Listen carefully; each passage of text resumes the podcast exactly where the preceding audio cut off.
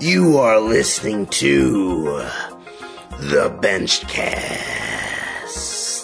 with your host, the man whose business is benching, Coach Ben. How we doing? Thanks for joining in, Logan Barbell. What should my first workout in the shirt be like? Uh, I would point in the direction of our shirt breaking article. I would just take some reps to, to high boards, really whatever you can. Uh, the starting point is going to be different for everyone, depending how tight you ended up getting your shirt. A tighter shirt going to require more of a breaking process but pretty much what you're trying to do at the end of the day is widen out your grip to the bar if you currently can't get to the widest grip possible. Um, a very tight shirt you're probably going to be locked into a close grip starting out. Uh, you're not going to be able to get much farther than that. And uh, the high board working down in the boards, whatever you can get to. You know, I honestly don't even like the boards. I would just take the shirt, you know, take the weight down to wherever you can get the shirt to stretch to. Uh, Matt says, I have a question building on the pause question from Instagram. What should you be focusing on during the pause? So let yeah, let's get into Matt's question that came in from Instagram too. How long do you like to hold the pause to really work strength off the chest? And then he's saying what should it be focusing on with the pause. Um, so how long we would hold the pause? Majority of our lifters are going to be training with a competition pause. The only time that we wouldn't pause is if we're going to be doing speed work, uh, compensatory acceleration training, CAT work. Uh, then we are going to, majority time, we're going to train touch and go. Um, for the rest of the benching, everything is done with a comp pause. Okay, and I'm talking, I even like to see comp pause on variations such as a floor press an incline press, you name it. I like to see a pause in all of that. Okay? Uh, we are time to time going to be doing long pause work to build strength off the chest. Uh, by long pause, I mean traditionally we're going to hold for three seconds. If I'm seeing an athlete doing a quick one, two, three, and it really just turning into a competition pause, I'm probably going to have them um, hold five count pauses because their counts are just very quick. Um, if I'm there with someone coaching in person, I'm going to do a three Mississippi call because I want it to be a strict three second pause. Um, but when the strength off the chest is a weak point, stability off the chest is a weak point.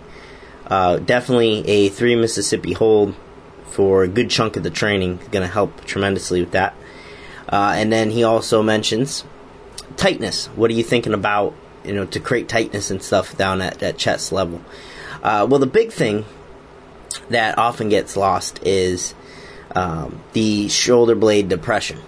So when you get the bar out and you're driving your shoulder blades back, I think everyone gets that pinch concept, but where everyone gets stumbled up is on the concept of dragging your shoulder blades underneath you towards your hips and creating that activation. Because there's not much motion that's going to happen there. So oftentimes I say, hey, you should be dragging your shoulder blades down. And then, um, you know, an athlete ends up just kind of moving from the shoulder, forgetting the pinch and trying to, you know, really create this dramatic movement with their shoulders. When in reality, when you get this pinch, and you know, I'm talking, I mean, you wouldn't even be able to see it much on this video. I'm just talking about that much that's just me keeping that pinch, but trying to pull down. You know, the harder I keep the pinch, you know, the less motion I'm really going to get down. But it's important that I create that activation because that's how I'm going to get spring off my chest. So I find that's usually where lifters get tripped up the most. Um, if you're keeping a really good retraction with your shoulders, you're not going to have much movement of the shoulder blades down, uh, um, depressed down, but it's important to have that activation because that as you're getting closer to the chest, that's what's going to end up sliding out on you. Um, to create that rebound, you're trying to essentially make it harder for yourself to get down to the chest. We don't want it to be easy to get down to chest. Where everything we're doing with lifting, creating tightness is just about blocking yourself from doing the motion. Um, you understand that more when you get into equipped lifting. That um, you you feel the feedback because you'll feel the tension of the suit. You'll feel like it, it feels like you're jamming your butt into a brick wall. It ain't gonna move, but therefore the weight's pushing you through. So you really understand how to create tightness better when you when you learn equip lifting. Um, but that's really what it comes down to is we're just trying to create tightness in ways that um, you know it blocks us from completing the motion. Um, but yeah, that that would be the main thing I'd say in terms of technique is that the pressing down with the shoulder blades because it's more the activation of it. You're not going to see a dramatic motion, um, nor am I going to see that in a video. You know, I'm usually uh, yeah I'll see things like the bar coming out a bit. I'll see the shoulders come under maybe a little bit, but not really something I'm going to see in a video. And uh, oftentimes is that I'm not going to see much activation stuff in videos because it's it's you know intrinsic. It's you know what you're doing to create tightness. I'm not really going to see that all the time. So I hope that answers your question, Matt. Um, you have that component, obviously bending the bar. You want to stay tight to the bar. Um, you know, a lot of lifters get tripped up thinking about what they're doing with their elbows. I would not think about your elbows whatsoever. I would just try to create the right tension to the bar. Use your lats. Um, use your back strength, and uh, you won't have to worry about it. It's kind of like in the in the squat. We don't want to think moving knees out. We want to think what we're doing at the hips and or what we're doing with our feet, stacking the ankles, things like that. That's going to get our knees to where they need to be. All right, so hopefully that answers that, Matt. Um, let me know if you want me to um, expand on anything there. But that was a great question. Thanks for following up with the the tightness thing as well. Uh, actually, that's probably a great YouTube video. And while we're on air now, I'll go over to my YouTube video page, and I'm gonna write that in, Matt, because that's a uh, great topic that I want to touch on probably a little more detail and showcase that. Alright, guys, any more questions popping in here? We got some on Instagram. Dixon4542. Single or multiply for beginner? And we actually got this question by at Logan Barbell as well. Single ply shirt first, then multi, he was asking. Um, so I think single ply is going to be easier for you to, to learn with starting out. However, when you're beginning, what I often say is just get what you're going to want to compete in. You know, if you want to eventually get into multiply and you actually want to progress your lifts there and, and get ranked there, just get a multiply shirt. Um, no need to fiddle around with single ply first if ultimately you want to go to multiply um, because I think you can learn either or. You just need to spend some time in a shirt. Um, and in general, uh, I think it would be just get into the piece of equipment that you want to learn. Um, you know, is someone going to be better than someone else because maybe they had a canvas suit this whole time? Uh, or is, is so, someone had started off with a poly squat suit transition to a canvas suit versus someone that had a canvas suit the whole time? You know, is there really going to be a, a, dramatic difference there? I don't think so. Um, I think the person at the canvas suit actually is, is ahead of the curve because with the canvas, a lot more stopping power. Um, and they've been training it this whole time versus the other person who, who hasn't quite. It has to get adjusted now to two suits versus one. So I think get whatever you're planning on competing with is the way to go there. Uh, single ply, obviously, though, is going to be more forgiving. A poly squat suit versus a canvas squat suit, going to be more forgiving. Um, easier learning curve, but it, it, really depends if you even care to have an easy learning curve, uh, because I would just get into it and start learning. But great question there, my friend. We got anything coming in from YouTube? Steven Anderson, what's up, Steve? Do you do anything for intra workout? I have always done the cliche powerlifting thing and had Skittles or Sour Patch Kids, but I think I need to change that up. Um, it's a very popular thing. uh, the uh, we also have Allie on the team who um, she is a jelly bean uh, aficionado. Um, so I guess you'll be the Sour Patch Kid guy there, Steve. Um, so yeah, I think uh, for intra workout, I think the, the, the best solution probably would be something you could drink, uh, so you don't have to take the time to actually eat something. However, you know, if we're drinking fast acting carbs too, you know, I think Sour Patch Kids are way more fun to eat. so I don't have any problem with that. I used to do the same thing um, for the quick carbs. Now, um, you do have to keep in mind, like if I eat gummies, uh, any form of gummy, really, you know, I eat enough of those, it is going to cause some real nasty acid reflux. Um, you know, I'm just sensitive to that. Not everyone is, but um, you have to keep that in mind because you know that's just going to be a downer on the session too. But um, yeah, I don't I don't see there being a huge downside as long as you're really managing your macros and what you're trying to do. If it becomes a negative thing, uh, if you're trying to diet down and you're eating Sour Patch Kids, and that's a good chunk of the total calories you have in the day, yeah, there's probably a better way to approach that. Um, but if you are gaining weight, sustaining weight, and uh, you want to eat Sour Patch Kids in your workout, I don't think there's anything wrong with that. You know, because we're ultimately going after that fast acting carbs. I definitely been in positions where um, I could use it, so I, I have no problem with that. Um, just has to fit the bill. You know what I'm saying? Man, I had an issue of coming down to the chest and losing all tightness. Now I focus on keeping it tight but wanted to make sure I was doing it right. Yeah, so um, let me know what you're doing, and I'll uh, I'll see if that sounds uh, appropriate. But um, also, you gotta keep in mind the longer the range of motion you have, the harder it's gonna be.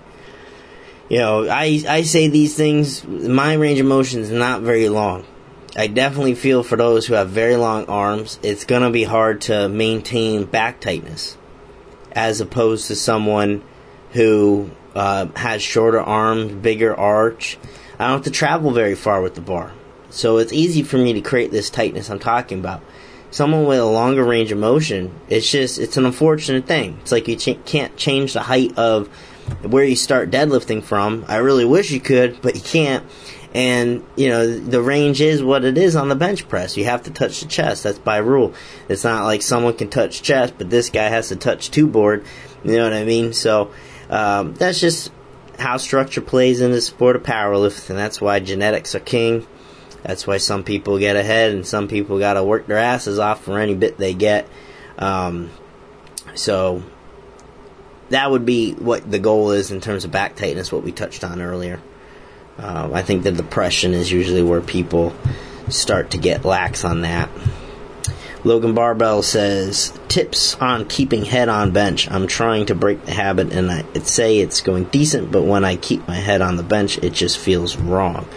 Um, if you're keeping your head on the bench and it feels wrong, probably not keeping back tightness. Um, whereas lifting your head before and, and sinking your ribs down and, and everything, um, could be how you were really keying in on that. So you might be losing exactly what I was talking on before, keeping that depression with the shoulder blades. Um, I really have to see, but. Uh, in terms of keeping your head down, it's usually a habit you're just gonna have to break. I remember I would always lift my head as well, and uh, it's tough because you're just so used to doing it. It's just instinctual, and it feels weird if you don't. Um, like switching up anything, but you just gotta stick with it. You gotta stick with it. It does help not to lift your, your head. There's no real crazy benefit to doing that. Um, you should be able to work around that effectively. So that's why I'd always coach head down. I never have someone lift their head. Jake Cag 12 planning on doing a shirt workout with a brand new shirt I got yesterday. Anything I should do before I get in the shirt to prep it? Um, so before you get in the shirt, the only thing I would really do to it is spray it down with water if it's a tight shirt. But uh, you know, honestly, sometimes I wouldn't even do that. You know, typically though, if if you really have to break it in, um, I would spray it down for short because what you're going to find are those fibers. You're going to hear these popping noises as you're going through, and uh, especially as you're pulling down into more range and uh, we can avoid some of that by giving it a good spray down across the chest plate, um, back of the triceps. You know, really wherever we're gonna get stretching in the shirt, gonna help those fibers stretch a bit more. So yeah, I would spray the shirt down, but I would get it on first and then spray it down. Um, nothing you should do before wearing the shirt. Um, besides, if the arms are long, I like to roll up the ends. Some people don't like doing that. I've never seen a negative side effect myself. Um, but then I would spray it while it's on you. So yeah, I would spray it before you actually touch weight. But uh, good luck, my friend. Check out our. We have a breaking in shirt article. Uh, you search on Google, number one article. I'm, I'm very happy about that because um, it's a great one that was guest written by Jamie Mata, uh, who has been in like every type of shirt coaching for years, and um, he wrote a, a great article, simple to the point. You know what you should do breaking in a shirt. Just search search uh, bench shirt breaking on Google. It should pop right up. Sip of coffee to the working man. See, we've got questions coming in here on YouTube.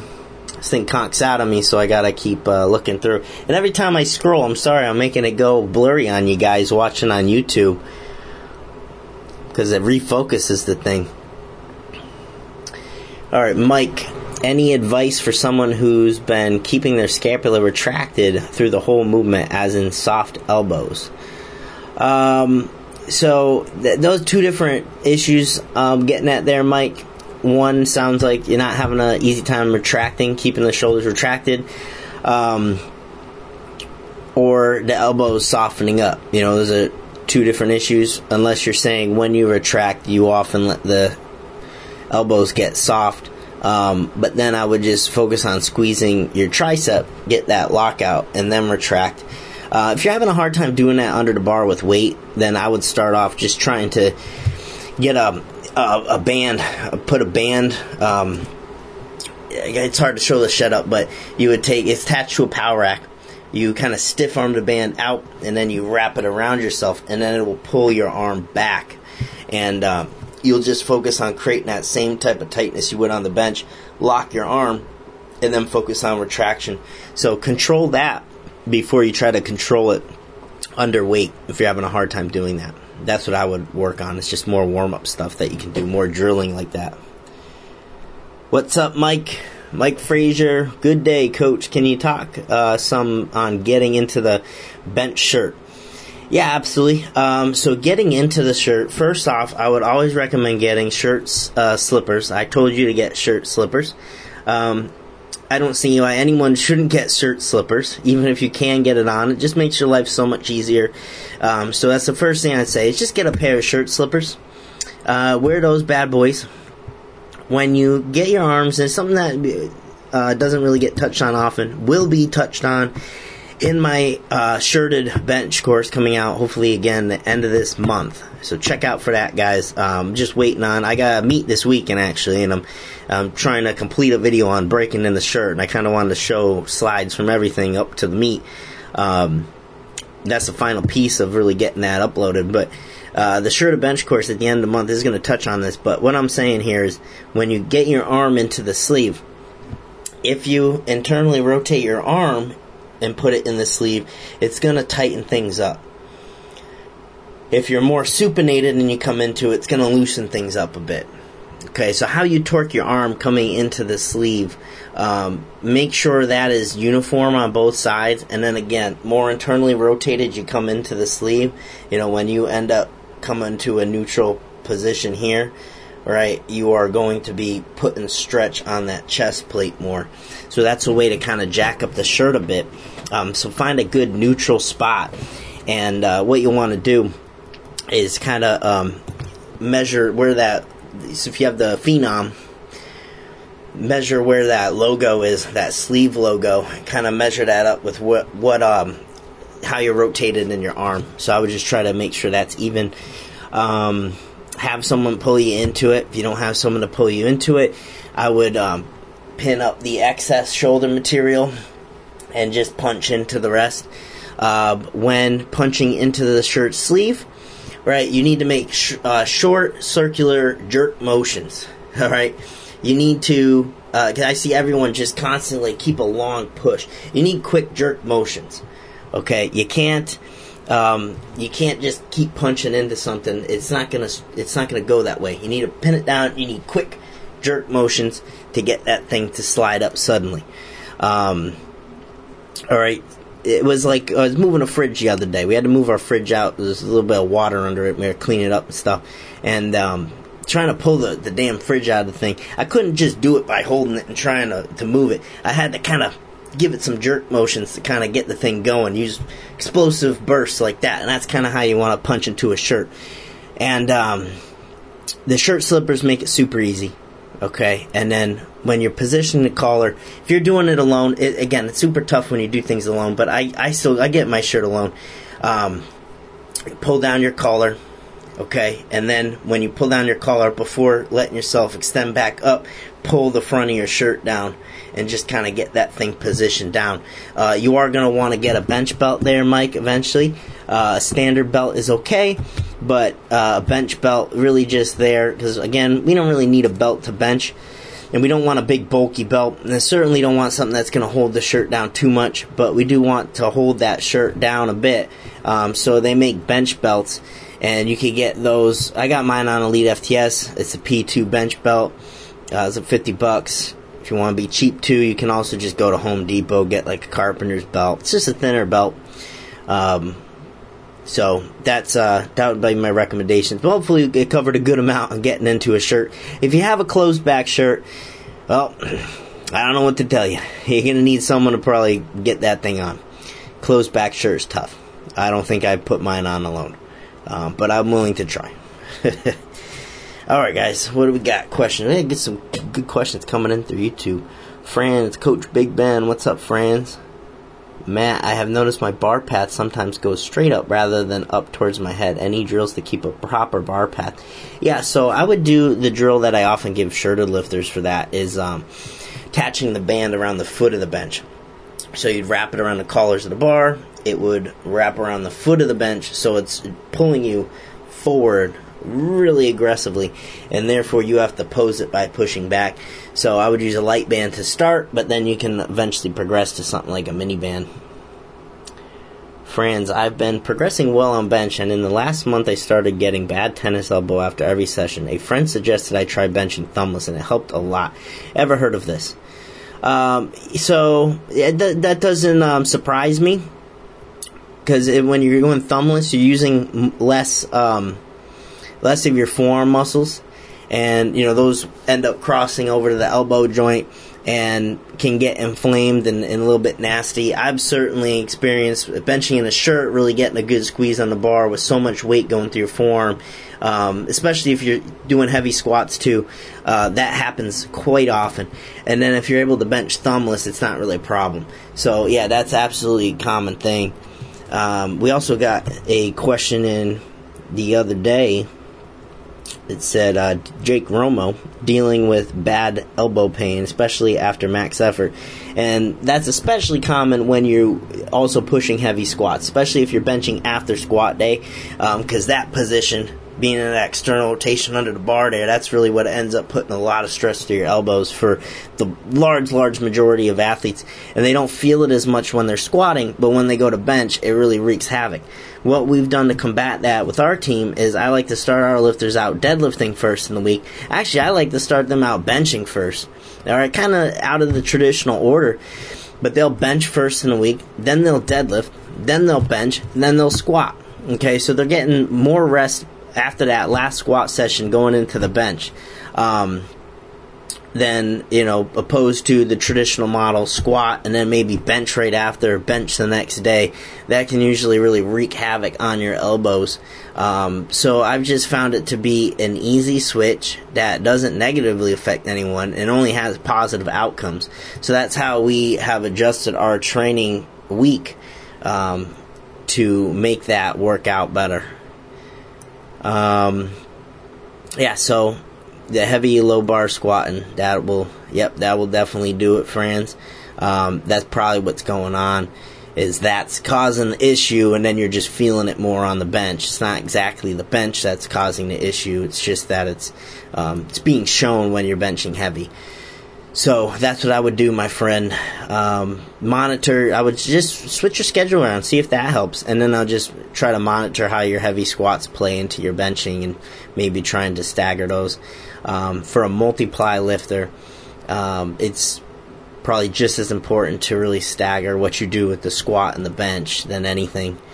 You know, I think as a raw lifter, you want to kind of stagger deadlifts and the squats. Therefore, you're not like hitting them really hard on the same week.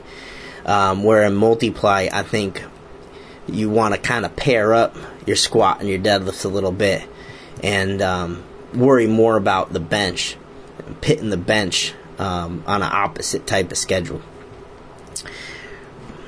Let's see, we got. I want to make sure to follow up. Logan Barbell. I don't want to miss anyone. Logan Barbell, what's your favorite upper back movement right now? Um, right now, I've just been liking uh, regular rows, Pendlay rows, especially uh, rack rows or um, block rows because it's propped up for me. Doing like a Pendlay row off a block because uh, for myself, little arms, it's a long way down, and to try to hold that type of a hip hinge position while rowing is very very difficult for me. Um, so yeah, some type of a rack row, block row, where like the the bars positioned up and going wider grip, higher touch point. I just, I've been really loving rows lately. It's funny because um, our team will train um, squats on Thursday, and I've been predominantly making Thursday a big uh, back work day, and um, it's, I'm trying to coordinate every all the training going on in a very small space. Um, I'm doing rows while our, our female lifters they're they're um, doing some some deadlifts, so I'm rowing a little bit less than, than what they're deadlifting with the bands and stuff like that. And then we got the guys doing heavy squats. And um, so I would just be, I would be rowing the entire time while I'm waiting for the, the guys to finish in the rack and stuff. And uh, I'm trying to coach them up. And I'm just, I keep hitting rows. I must have done like 10 sets of rows. I was just, I'm just to keep rowing. so I've been hitting a lot of rows. But yeah, I've certainly done 10 by 10 rows before. Um, wasn't really a select training session. It was just that they were, you know, was coaching at the gym. Load up the barbell. We'll hit a 10 by 10 for rows. Um, just get some volume in. Yeah, I don't think you can really overtrain back too much. And I'll train heavy back before I bench. Don't matter to me. Cyclonic Rabbit, have you ever tried putting the shirt on inside out and then pull it over you?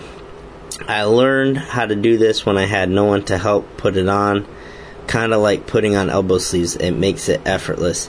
Um, so I've never tried doing it that way. I do know we actually have an athlete who likes to, I think, put his shirt on inside out.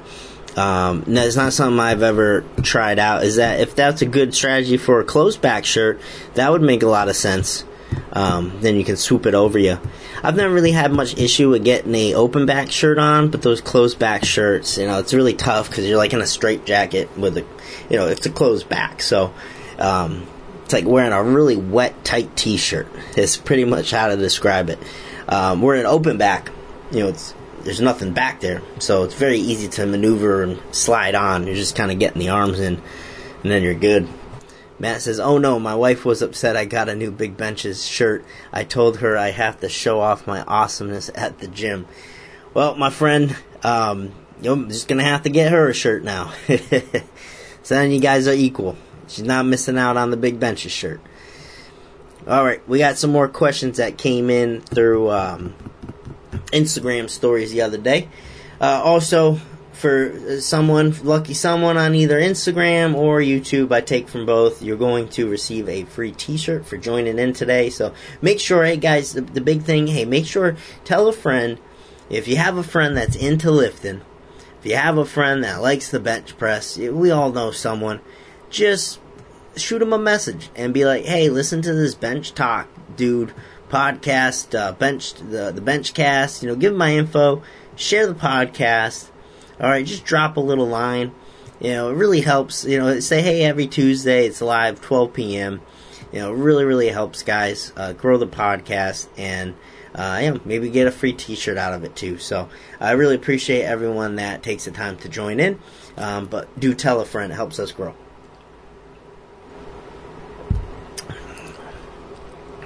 All right, Justin da- Dacky, Justin Dacker Dackey.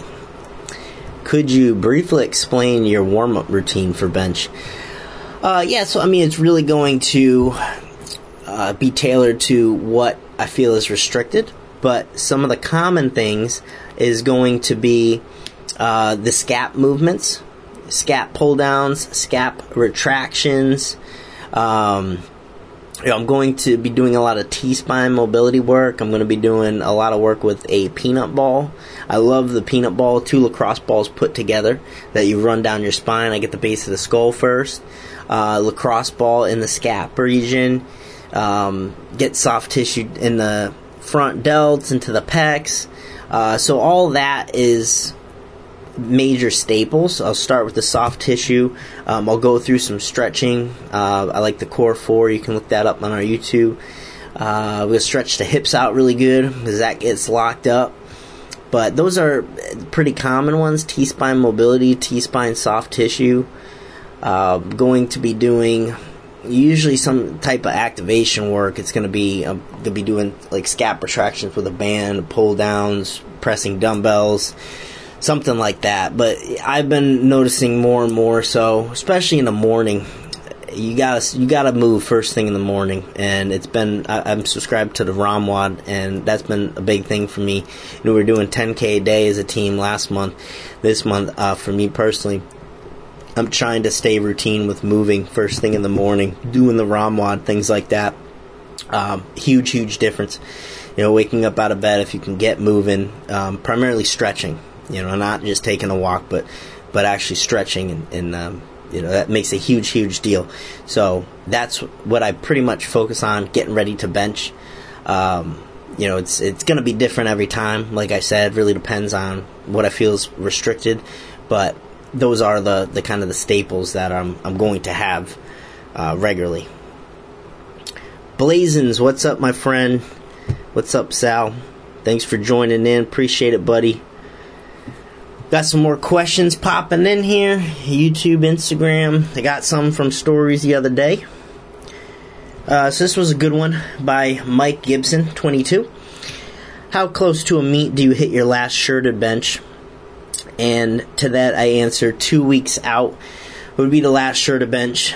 Um, I've actually done it too at three weeks out. It depends how much rest I need. I mean, if I'm listen, if I'm brimming to the to the lid here with with confidence, and I just need some rest, I'm to take the rest. So uh, my last bench would probably be an opener three weeks out. If the prep is so so, this this last training cycle had a, lot of weird up and downs. A lot of weird up and downs. Lost a lot of body weight. You know, so it's really it's it's been like a cluster. So, um, I'm taking my last shirt to bench. Well, I was going to take it last week, but the power went out. So, um, you know, it's kind of been three weeks now, but normally it would be two weeks. That's what I have our athletes do. Two weeks out from the meet, they're going to take their opener. The week of the meet, they're going to do raw warm ups if they're a shirted lifter.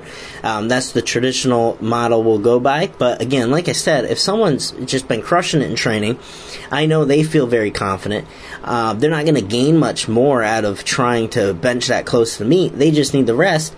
Well, we're going to take the rest. You know, there's no need to um, push heavy benching or just any sort of benching in general that close to the meet if you just need more rest because it's, it's demanding it's taxing too and it depends how good their recovery capabilities are in their lifting yeah i've certainly went through periods where i needed more rest i could only do like two weeks in a row in the shirt and then i was really getting a decline in performance um, more so when I'm doing full power.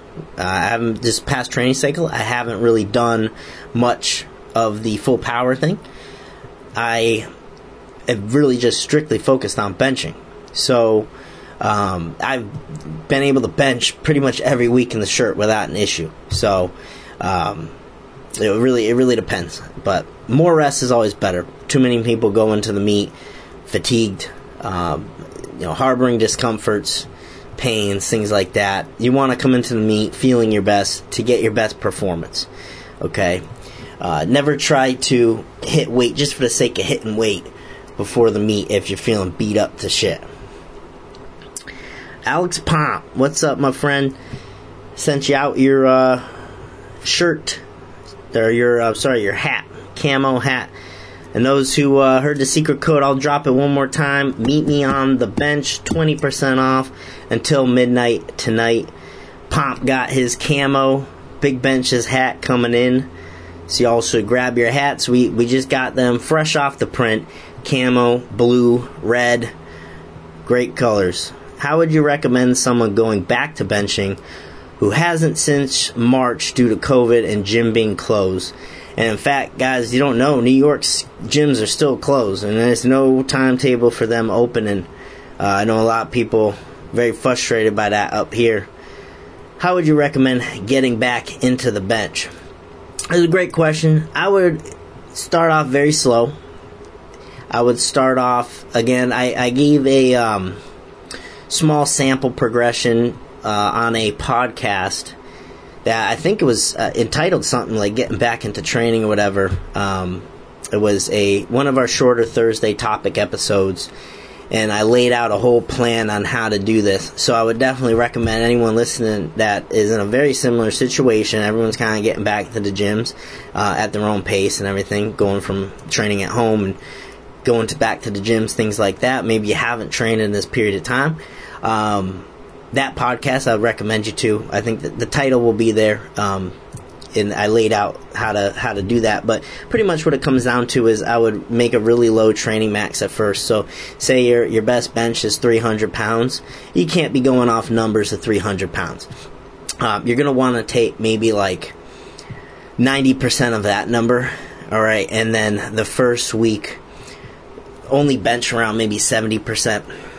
You know, by the next week, at 80%. You know, it's, it's really that, it's going to be that simple. It's just going to be like a linear progression like that. Um, you're just really going to need to just build up the volume because what you're going to find going back into it is that you're going to fatigue very quickly.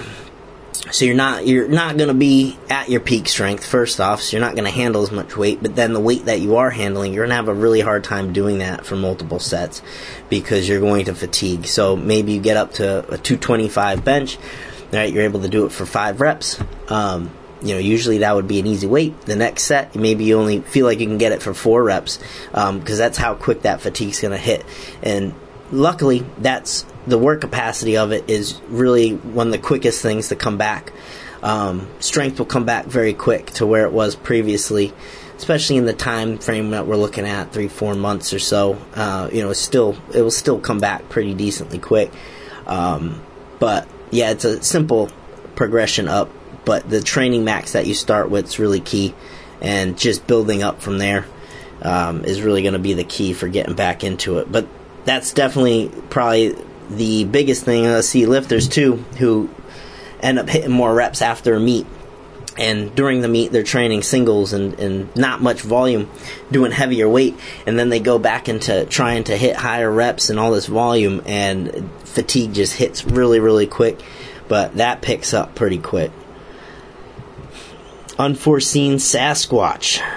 When is the new shirts coming out? I just shit my spleen out watching you bench. When is the new shirts coming out? I don't think I got new shirts coming out, my friend. I'm not sure. Pomp's ready to rock the hat.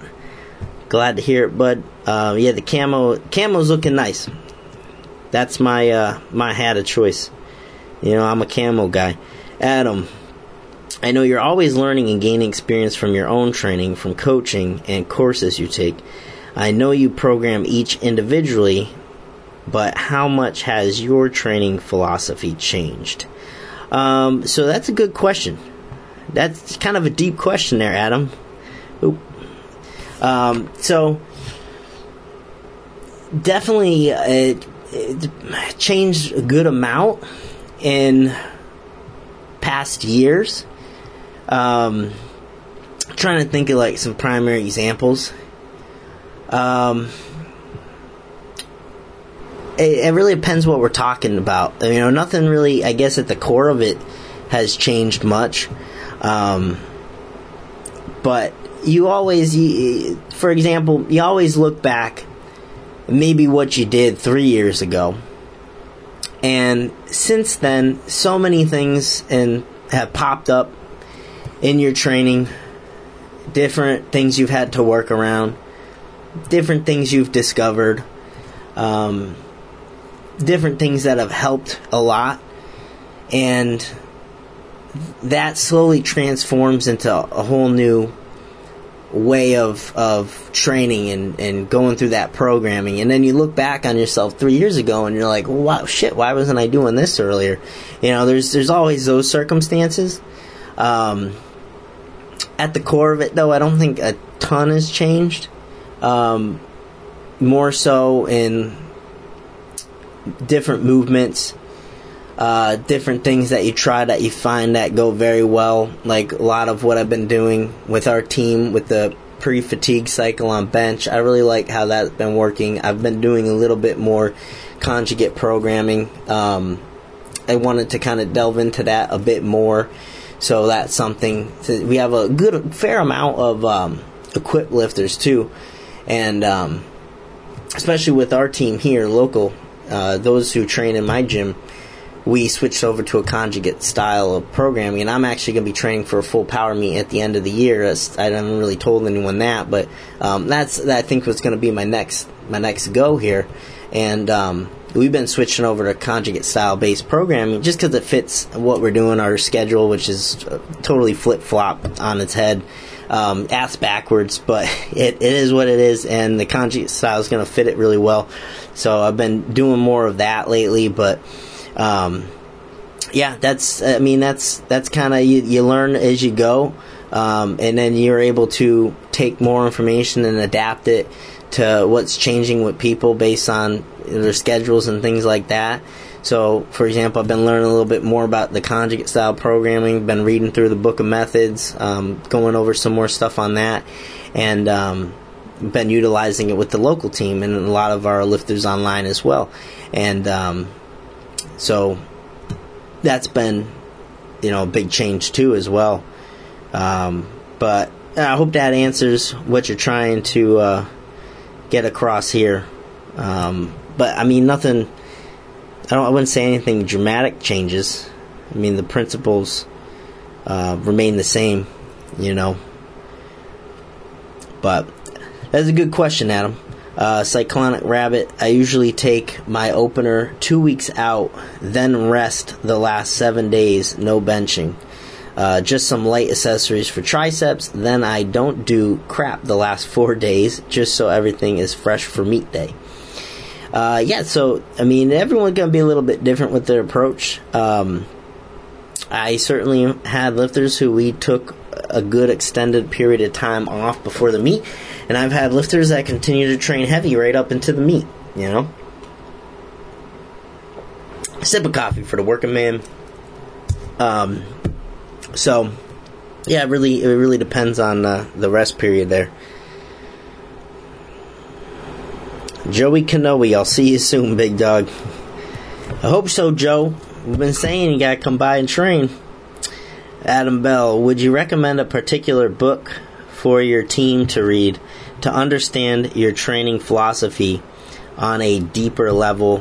What is that book of methods? Um, no, I would nothing in, in particular uh, because I really try to utilize from everywhere and like that uh, pre fatigue cycle I'm talking about in the bench. I don't even think you would see in a book, um, but nothing in particular, I'd say, because every book, depend, there's definitely some great books in terms of exercise science, that type of stuff. Um, you know, the, in the the book of methods, all those super training, um, all those types of books are all great to uh, get your hands on. And there's still many that I still want to jump in and read. Uh, many of those are mentioned in the Book of Methods. That's by Louie Simmons, Westside Barbell. That I'm reading through now is very, very complete. Um, although you, Louie has a very interesting way of uh, speaking and trying to follow what's written. It's um, a lot of repetitive sentences. Um, in terms of he's saying the same thing over and over many, many times, and sometimes in the in the same paragraph um, in ways. So it's it's it's very true to how Louie talks in real life, where you're trying to be like, what the hell did he just say? Um, but that's, for example, one that I'm reading through now. I'm taking a lot from that. Um, there was a one that I read, uh, Conjugate You, that I could actually send you the ebook on there, Adam, if you want to jump into that a little bit more. Um, and that was by Nate Harvey. That was I picked up from EliteFTS when I was trying to get some more on the conjugate too, seeing how he spins it because everyone spins it a little bit differently. Um, podcast, I'm a big fan of um, of uh, Anthony Olivier's uh, Stay Hated podcast, and he had a guest on where they really dove into how he messes with the conjugate style programming as well.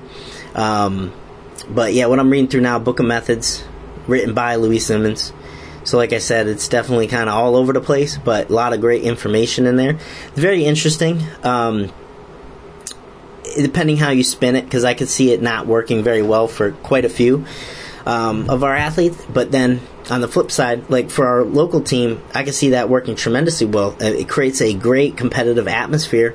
Um, it allows us to, with the ass backwards type of schedule that we have going on now, gyms being closed, um, you know, it really allows us to hit the heavy work that we need. And it, it, just works out for what we have available for us and, you know, it, taking advantage of that competitive atmosphere. And it's definitely a great style programming too if you work within a group. Okay.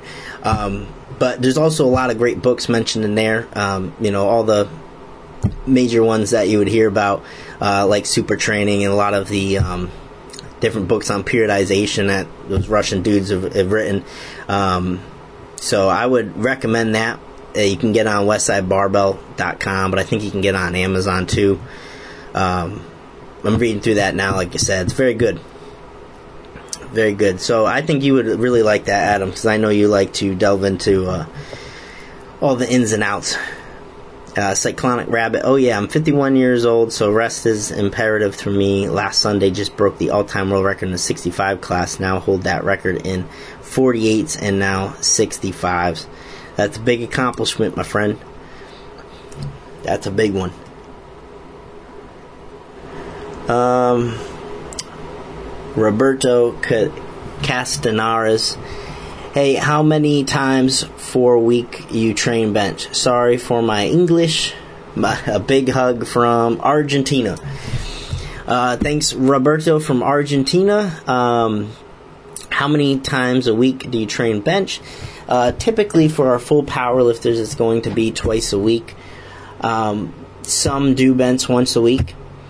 And then for our bench only lifters, they're usually starting at three times a week. One of those days is more of a recovery um, type of session, so it's not anything with substantial intensity to it. It's usually going to be like 2 by 20 and a lot of accessories. So, um, hopefully that answers that. But it again, it's one of those things. It, really depends. Really depends what's working for someone. But usually that's that's the defaults. We're usually going to start off around twice a week um, for full power. It'll change from there and um, bench only three times. But I do have um, many of our female lifters. I'm having them do some type of pressing three times a week. So on their squat day, they're pressing. Their bench day, they're benching. Of course, um, deadlift day, they're doing pressing as well. Um, just because I find with females in general too, they recover so much quicker. Um, they need more of that stimulus. So that uh, circumstance, many of our female lifters will actually um, bench in all their training sessions. Not barbell benching all the time, but dumbbell pressing, things like that.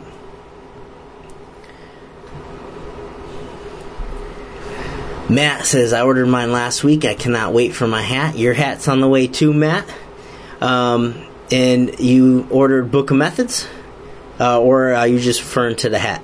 Because I know we were talking about that too, and um, I definitely recommend. You know what? You know what it is too. It's um, for the book of methods that, that Louie Simmons wrote, Westside Barbell. Um, it's good information. It's hard as shit to follow. Like the thoughts that go on in a, in a page, you'll you'll see.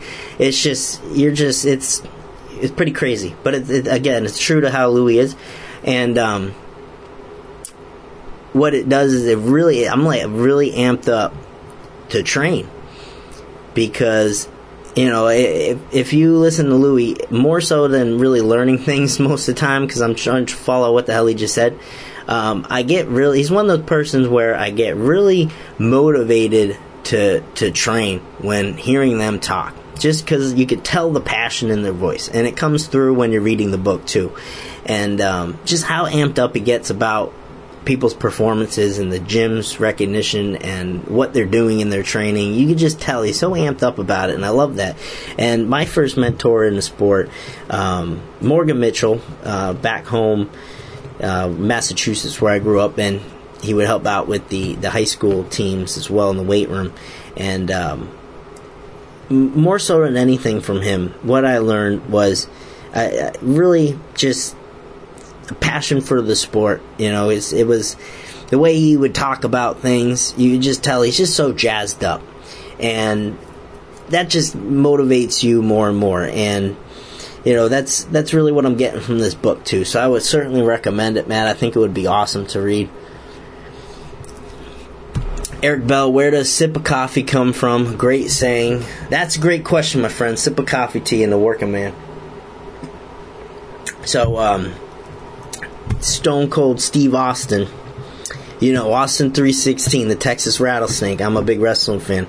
Um, he has a podcast, and this was back 2013, 2014. I was in college. I was listening to him like every drive in, the morning because I commuted and um, I would always have his podcast on. It was twice a week, Tuesdays, Thursdays. And uh, right now, I know he's a lot of backlog episodes, but um, that was something he'd say all the time on the show was uh, sip of coffee for the working man because he would be he'd say he'd drink like two things of uh, full coffee in the morning to get going and he'd always say sip of coffee for the working man so i took that i started using that Hey, if you give credit three times, then it's yours. That's what I learned. So he credits someone three times for something. I've given him plenty credit. Now I've taken over the same. So that's where that comes from, Eric. That's a great question. Uh, we're going to answer just a few more here. Mod Haas, should I add 5 pounds or 10 pounds to my bench every week after coming back to training? I've lost about 40 pounds approximately from my bench after coronavirus stopped. Um, so I would look more right now to just generate more volume.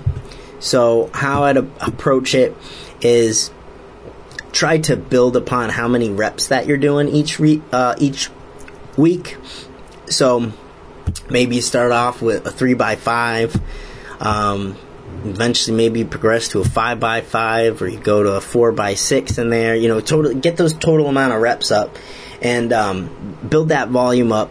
And with that and testing more so not one rep strength, but keep it to like five rep max territory. I think you're going to uh, find some really good results with that instead of always trying to push heavier and heavier each week until you're back to where you were. Everyone wants to get back to where they were very quickly. Um, that's not always the case. Okay, so build up steady to it. Be patient, enjoy the training, build some volume. Don't go heavy off the bat. You know, it's okay to, to get some heavy work in. Some overload training is great for that. But I'll just look to build some volume, and then you could progress into um, testing maxes and things like that. But that's how I'd approach it because obviously the strength's going to be lacking, and trying to get back to that point quickly is going to drive you nuts. So take your time with it. Logan Barbell. This is going to be our last question, guys we're reaching that hour mark. Things are going to shut off on us after that hour anyway. So, Logan Barbell, if I don't have a lot of money to spend on gear and I'm aiming more towards a squat suit, would a single ply shirt do just fine until I have some more money to buy a multi shirt like the SDP? So yeah, if financials are something that's stopping you from being able to invest in a good multiply shirt, but you want to get the training in the meantime, uh, I, there's nothing wrong with getting a used shirt if you can find one for cheap. So if you can find a used uh, SDP, then that's fine. I my first one's used. Um, I still use one that that was used. Um, you know, it's it's so probably it's already broken in for you too. And then uh, if you can just afford a single ply, it is substantially cheaper. You know, it's about half the price. So if that's going to allow you to, to get into training quick, I don't see anything wrong with that either. Um, a single ply shirt would be easier to learn in too than going right to multi. So yeah, financials are definitely something uh, you have to consider when when getting equipment and uh, going the used route. No shame in that. Makes it a lot of sense starting out because that equipment's already going to been used and is going to be more broken in for you. So that's what I would look to do. The single ply, substantially cheaper. Um, and at the end of the day, you know, who's coming up to you after your meet performance asking you, oh, what'd you use for your squat suit? What'd you use for your briefs? You know, I just know the number. You know, I know guys wear like three briefs, you know, and, uh, you know, no one ever asks about how they're wearing three briefs, but, um, you know, it's about the number on the, the bar. So just make sure that number on the bar is going up. Use whatever equipment you need. You know, I could have jumped into a canvas suit for my last meet, probably squatted more, but I had a poly suit. It's what I wanted to work with. It's what I was familiar with from before. I was getting back into it. I used the same suit. So that'll be my recommendation to you, my friend. I appreciate everyone who tuned in today. Again, we're gonna pick a um, pick someone at random. Okay, that is going to receive a free T-shirt. And remember, the code gave it away at the uh, middle of this podcast about is uh, I'm not gonna say it now, but go back and check that out. That's good until for 20% off till midnight only. So if you're looking to get programs, wraps, uh, anything like that, bigbenches.com. Also, check out our VIP membership. In our VIP membership, we have a great community of lifters. Uh, I do coaching critiques for those who want to send me their videos. Um, I also will post up exclusive content there that only our VIP members can get. All program templates from our website are free to our VIP members as well. So if you want to join that community, go to bigbenches.com, VIP membership. I appreciate everyone tuning in. Sip a coffee to you and I'll see you next time.